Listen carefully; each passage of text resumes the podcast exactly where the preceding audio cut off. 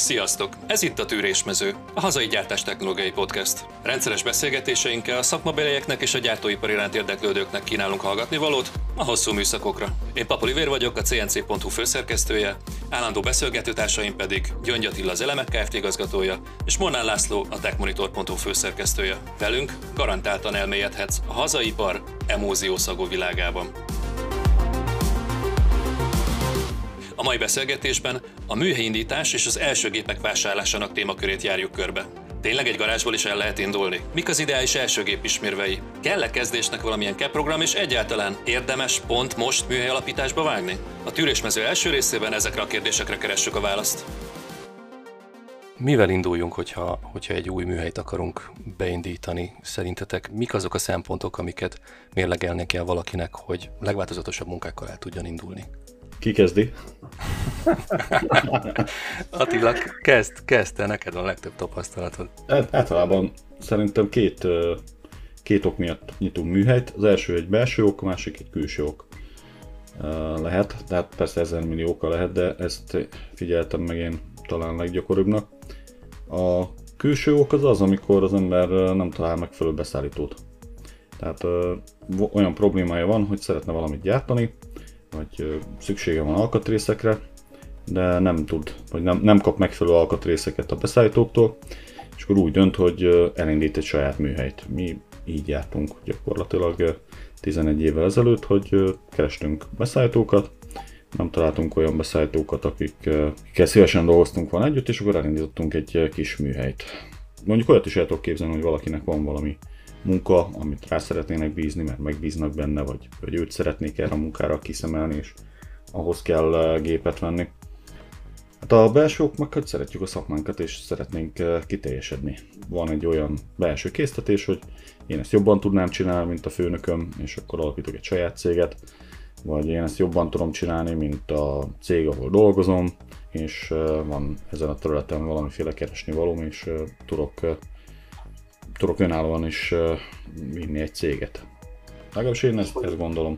És hogy, hogy látjátok, hogy akkor egy garázsban már el lehet indulni? Tehát egy 20 négyzetméter elegendő ahhoz, hogy betegyük az első marógépet, első esztergát, egyáltalán hány gépet vásároljunk? Hát én konkrétan láttam erre példát, tehát nem csak esztergát és marógépet, hanem mérőgépet is lehet tenni egy egyszerű kis függönyel választott kis sarokban mérőgép is volt, és az egész valóban csak egy garázs tett ki. Tehát ö, oda befér egy kisebb eszterga és egy mérőgép, és már lehet egy helyi multinak beszállítani, ha megvan a kapcsolat és a bizalom, úgyhogy igen, ez működik. Igen, ez a 20 négyzetméter, ez, ez szerintem egy ilyen bűvös szám, ezt már mástól is hallottam. Ez, ez teljesen jó. E, ide, ide gyakorlatilag beférnek azok a dolgok, amik az induláshoz kellenek.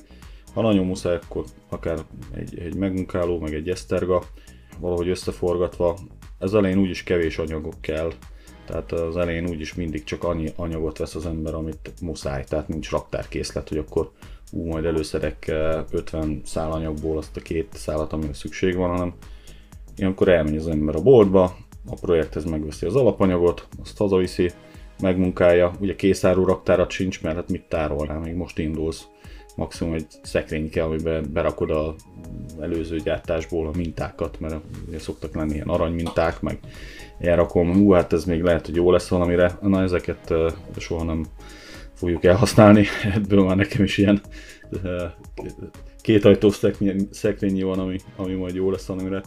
Szóval szerintem ez, ez egy ez egy kellemes indulás. Kicsi a rezsi, tehát hatalmas előnybe vagy a nagyokkal szemben, mert gyakorlatilag alig kell fizetned valamit rezsire.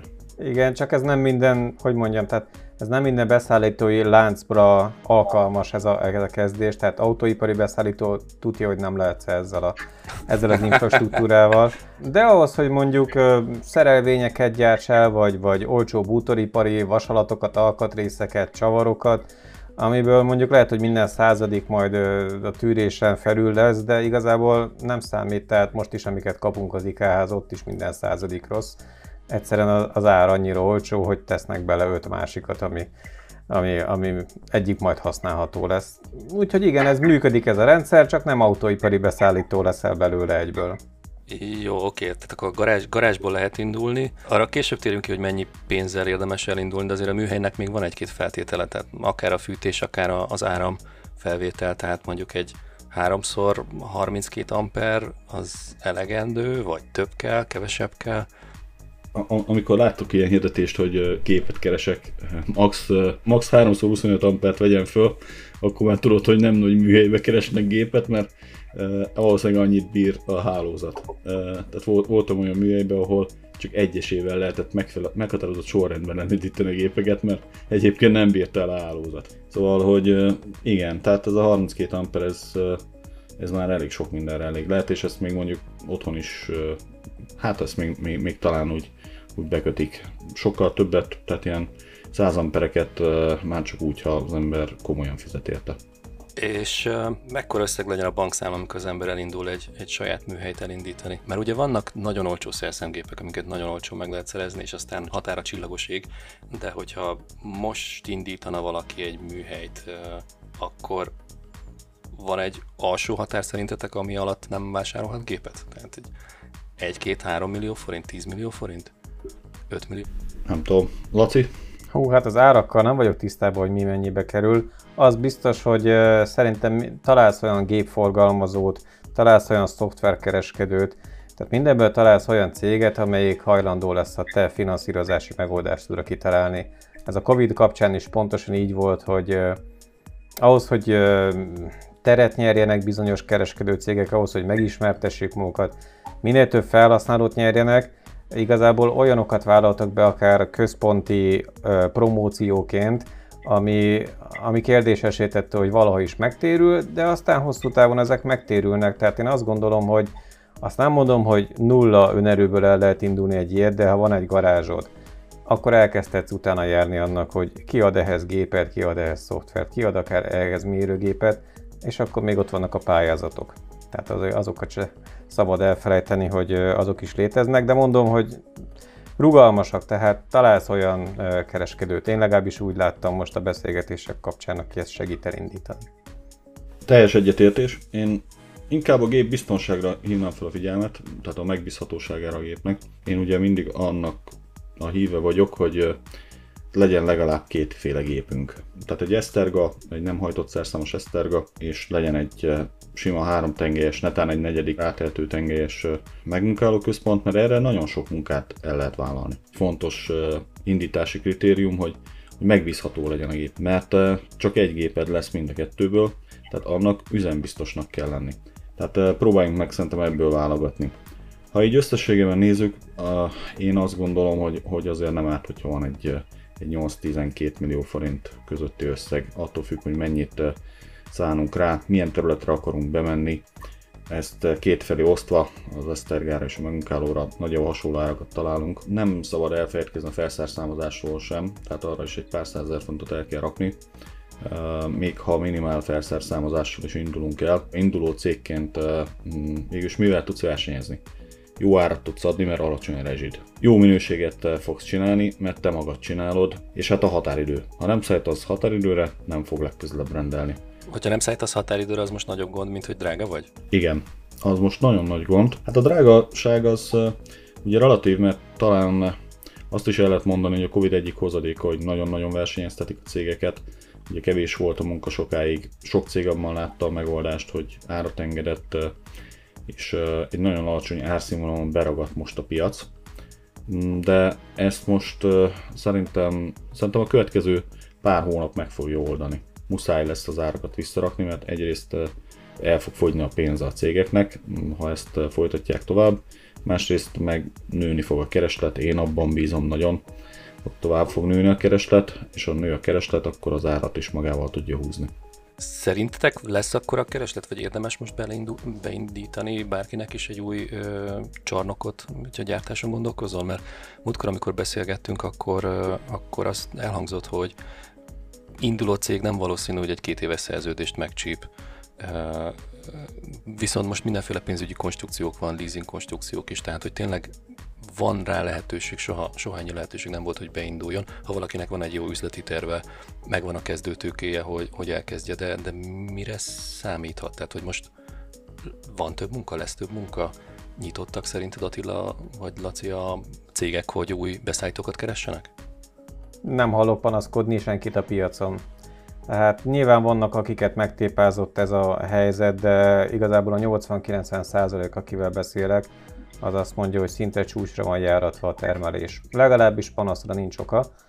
Úgyhogy én ebben a tekintetben én optimista lennék a cégek helyében. Én úgy látom, hogy semmi nem érinti ezt a, a gyártást, tehát az, annak nem szabad leállni, arra rájöttek már egyszer. Kipróbálták múlt év tavasszal, igazából járványügyi hatása se igazából volt a gazdaságot, viszont sikerült bedönteni, tehát igazából mindenki azon lesz majd, hogy a termelés biztonságát megőrizzük, és a ellátási láncokat még egyszer ne szakítsuk szét, tehát én, én ebben optimista vagyok, és piacot se látnám, hogy ja, aggódna azon, hogy lesz-e munkája a következő hónapokban, években. Én azt látom, hogy azok, akik gyenge lábakon álltak, ugye azok már az első záráskor tavaly feladták, vagy átmenetileg, vagy végleg. Tehát volt, aki csak átmenetileg zárt be, és nem régen nyitott újra, mert azt mondta, hogy ő válság alatt nem foglalkozik vele, hanem újraindítja majd a céget, ha véget ér a válság, és ő is újraindította. Akik végleg bezártak, azoknál eleve probléma volt, tehát ott már csak gyakorlatilag ez egy utolsó csepp volt a pohárban. Lehet, hogy elültek volna pár hónappal később, vagy egy-két évvel később, most viszont ugye nem tudtak tovább termelni, de ez kevés cég volt, tehát ahhoz képest, hogy mekkora probléma lehetett volna, szerintem elég problémamentesen lezáródtak ezek a cégek. Aztán most inkább amit én látok, az a bizonytalanság, hosszú távra nem, nem látok, tehát megy folyamatosan minden üzlet, tehát én nem látom azt, hogy munkahiány lenne, mi is végig tudtuk termelni Viszont a hosszú távú tervek, tehát az, hogy most két év, három év, öt év, én ezeket még csak most kezdem, most, most látom azt, hogy elkezdődtek ezeknek a tervezése. Tehát hosszú távra szerintem a következő pár hónapban fogunk előre látni. Én nagyon bízom benne. Én is azt tapasztaltam, beszélgettem a Kovács Gáborral, a DMG Mur ügyvezetőjével, meg a Deutsche Leasinggel webinár sorozat keretébe, és ők is azt mondták mind a ketten, hogy most a stabilitás a cél, tehát hogy ők is olyan, olyan csomagokat, olyan konstrukciókat, olyan ajánlatokat is azzal a e, témákkal keresik meg a partnereiket és a potenciális ügyfeleiket, hogy a stabilitást tudják biztosítani. Viszont a, a lényegről nem beszéltünk, hogy hogyan választunk gépet. Tehát van műhely, oké, lenne munka is, megvan a pénzünk, hogy kezdjünk neki? Fölhívjuk az összes összes márkát, amit megtalálunk az interneten, újságokban, és mindenkitől kérjünk ajánlatot? Hú, hát ez hogyan válaszunk autót, meg, meg hogyan válaszunk lakást, meg olyan sok minden mást, hogyan válaszunk feleséget az életben. Ez, szerintem ez az a tipikus, ami, ami számolgat az ember, meg, meg bizonyos, vannak bizonyos feltételezései, mert így lesz, úgy lesz, és de, de sokszor ez érzés. Tehát én amikor erről beszélgettem, persze mindenki megnézte a alternatívákat, kiszámolta ciklusidőkkel kevésbé, de mondjuk a méretekkel hasonlókkal azért számol, de mindig ott van a, a, a szubjektív, a szubjektivitás.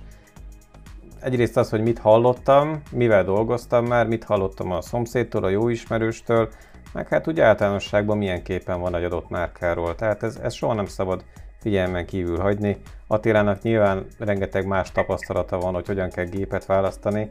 Én csak azt tudom elmondani, amit a beszélgetések során eh, hallottam. Én azt láttam, hogy a szubjektív faktor azért mindig megvolt a gépvásárlás kapcsán. Egyetértek teljesen. Én azt eh, látom, hát ugye most itt arról beszélgetünk, hogy eh, első egy-két gépről, tehát induló műhely, hogyan válaszunk induló géphez, mindenki föl fogja hívni az ismerőseit. Tehát biztos, hogy fog tartani egy információgyűjtést, milyen problémák voltak, milyen lehetőséget nyújtott az a gép neki. Egy dologra nagyon oda kell figyelni, beférjen a gép az ajtón. Ilyet viszont már két, kétszer is hallottam cégtől, hogy megvették a gépet és nem bírták bevinni az ajtón. Végül kibontották a plafont gyakorlatilag az lett a megoldás, és utána tudott szerszámot váltani a gép. Ez lehet, hogy mm, apróságnak tűnik, de ez, ez sokkal fontosabb, mint ezt sokan gondolják. És ugye az áramfelvételről is beszéltünk, mm, hát vannak olyan gépek, amik főleg a régebbiek közül, ugye ilyen kondenzátorok vannak alul, és azok töltődnek indításkor. Van olyan gép, ami 63 ampert, 3x63 ampert vesz fel indításkor. csak körülbelül két másodpercre az pont elég, hogy ne induljon már el. Mondjuk 32 amperről, vagy akár 40 amperről sem. Tehát erre is figyelni kell, hogy meg kell nézni, hogy mennyi az áramfelvitel a gépnek. Ugye említettük még, hogy megbízhatónak kell lenni a gépnek. Tehát az első gép az általában használt szokott lenni, tehát az a kiszemelt példány az jó állapotban legyen. De még egy fontos dolog így, hogy meg kell nézni a szerviz hátteret. Az, aki ellátja a szervizét ennek a gépnek, mennyi gépet adott el Magyarországon. Tehát hány gépre kell szétosztódnia annak a szerviz csapatnak, aki jelenleg van neki. Hagy szakítsalak meg, hogy itt azért nagyon vegyes kép tud lenni, tehát van a pár száz gépes, meg az 5000 gépes. Így van. Tehát itt arra kell figyelni, hogy hiába van valakinek egy 30 fős szervizcsapata, netán 50 fős szervizcsapata, hogyha arra 5000 szerszámgép esik. Természetesen nem mindenki tartozik a gyári szervizhez, de mondjuk mi eléggé gyári szerviz ragaszkodók vagyunk másokhoz képest. A másik dolog, hogy hát azért szer kell kimenni egy géphez. Tehát azért tudjuk nagyon jó, hogy vannak stabilabb gépek, amiket letelepítenek, és két-három évente esetleg kell hozzá szakembert hívni. És hát vannak olyan gépek, amik gyakori szervizést igényelnek. Fontos szerintem, hogy üzembiztosan tudjuk tartani a gépünket, mert ha csak egy gépünk van, akkor arra az egy gépre tudunk támaszkodni. Attól pillanattól kezdve, hogy két gép van, mondjuk két megmunkáló központ, ha az egyikkel történik valami, bármi, és nem tudok rajta termelni, attól a pillanattól kezdve lehetőségem van egy éjszakás műszaknak a szervezésére hétvégén behozni mondjuk azon az egy gépen, ami megy.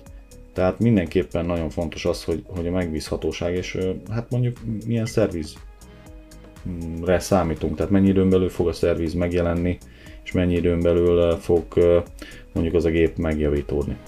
Elmondok egy példát, márka függetlenül, vett az egyik ismerős egy gépet, és mm, kicsit ciceregni kezdett a főorsó.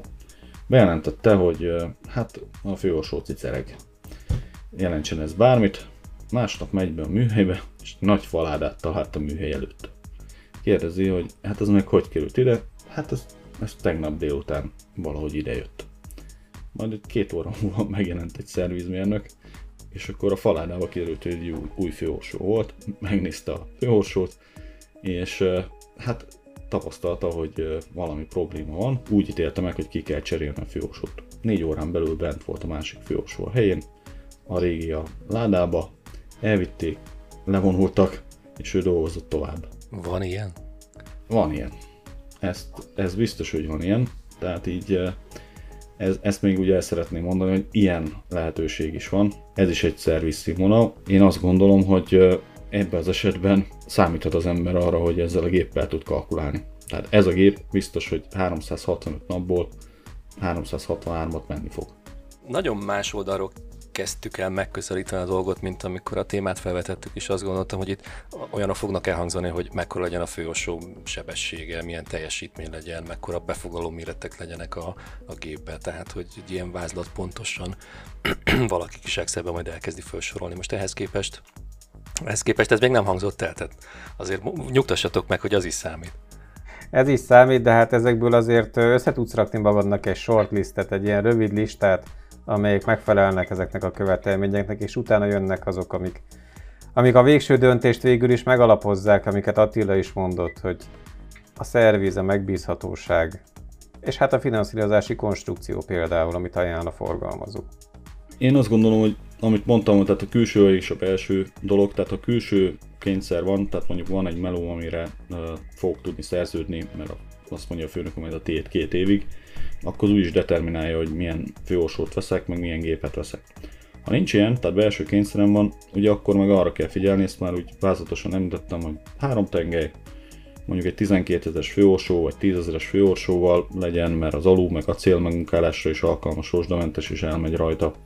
Hűtőrendszer számít? Legyen-e főorsón keresztüli hűtéssel, vagy csak a, hűtsük a csarnokot egy klímával, és ez elég az elején.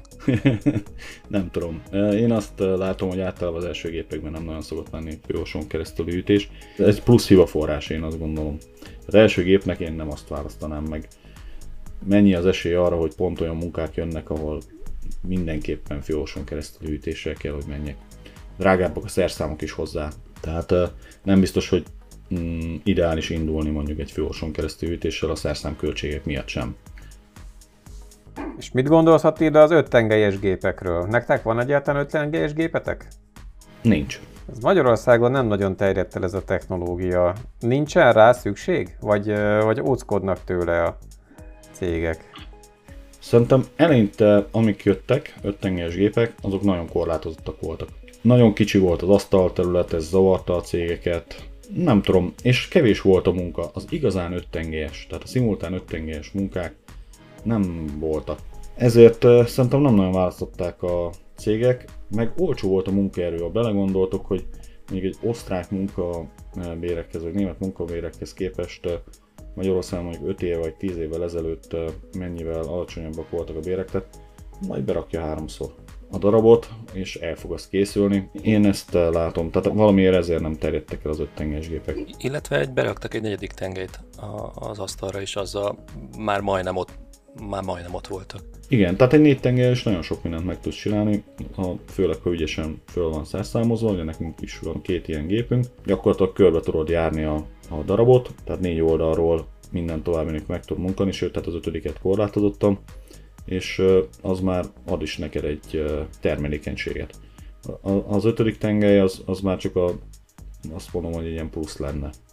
Nem is nagyon fog egyelőre szerintem ez az öt tengely nagyon bejönni, mert azok a gépek, amik meg használtam vannak, azok sok, sok gép le van harcolva.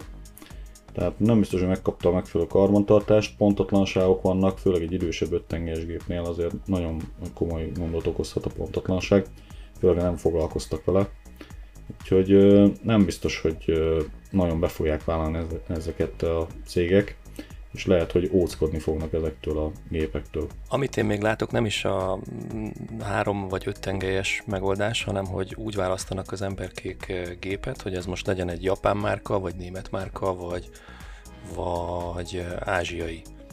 És, és erről mi a véleményetek? Hogy nagyon sok cégnél, nagyon sok cégnél azzal találkoztam, hogy mi német márkát használunk, csak és kizárólag német szerszámgépeket.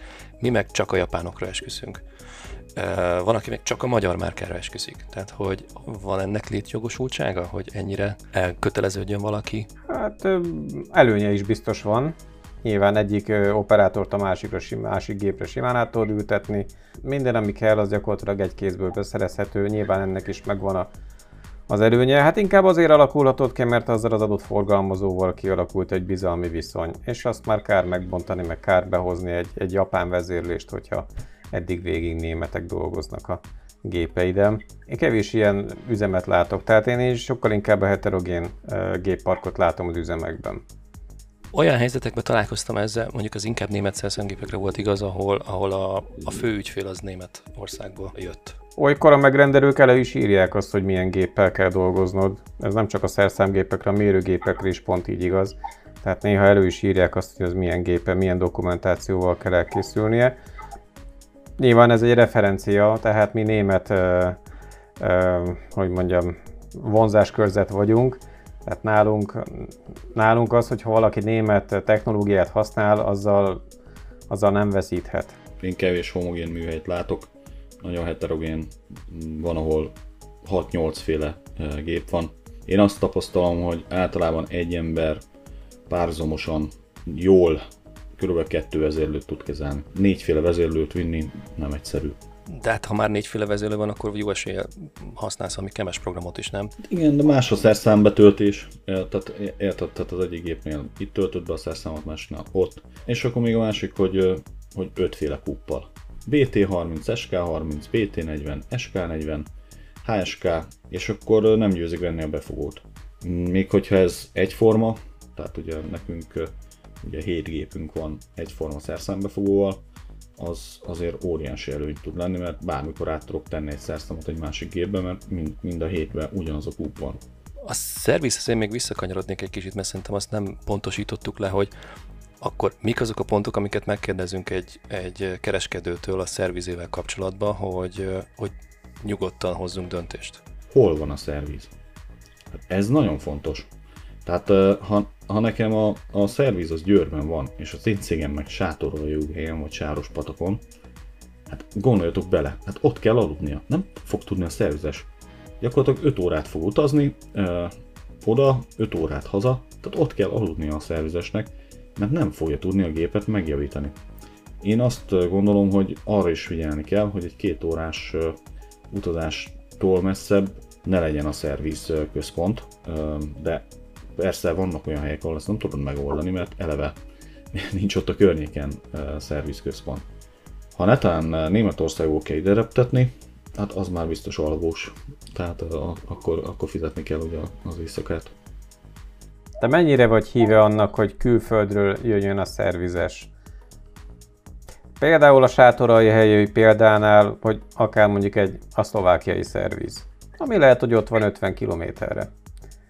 Szerintem ki kell próbálni, meg kell nézni. Kassa például ugye sok cégnek, tehát ugye ez egy fontos ipari központ Szlovákiában. Azok a cégek, akik ott vannak, tehát mondjuk Sárospatakon vagy Sárostorajon ott valószínűleg azért földerítették, hogy milyen szervizet tudnak kapni, mondjuk Kassáról vagy ott a környékről.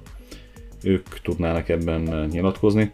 Nekem jó tapasztalataim vannak a magyar szervizesekkel. Én ugyanolyan jónak tartom a magyar szervizmérnök csapatot is, mint a németet, vagy a volt, akinek ugye osztrák szervizesek jöttek, vagy szlovák szervizesek, mm, én nem látok különbséget.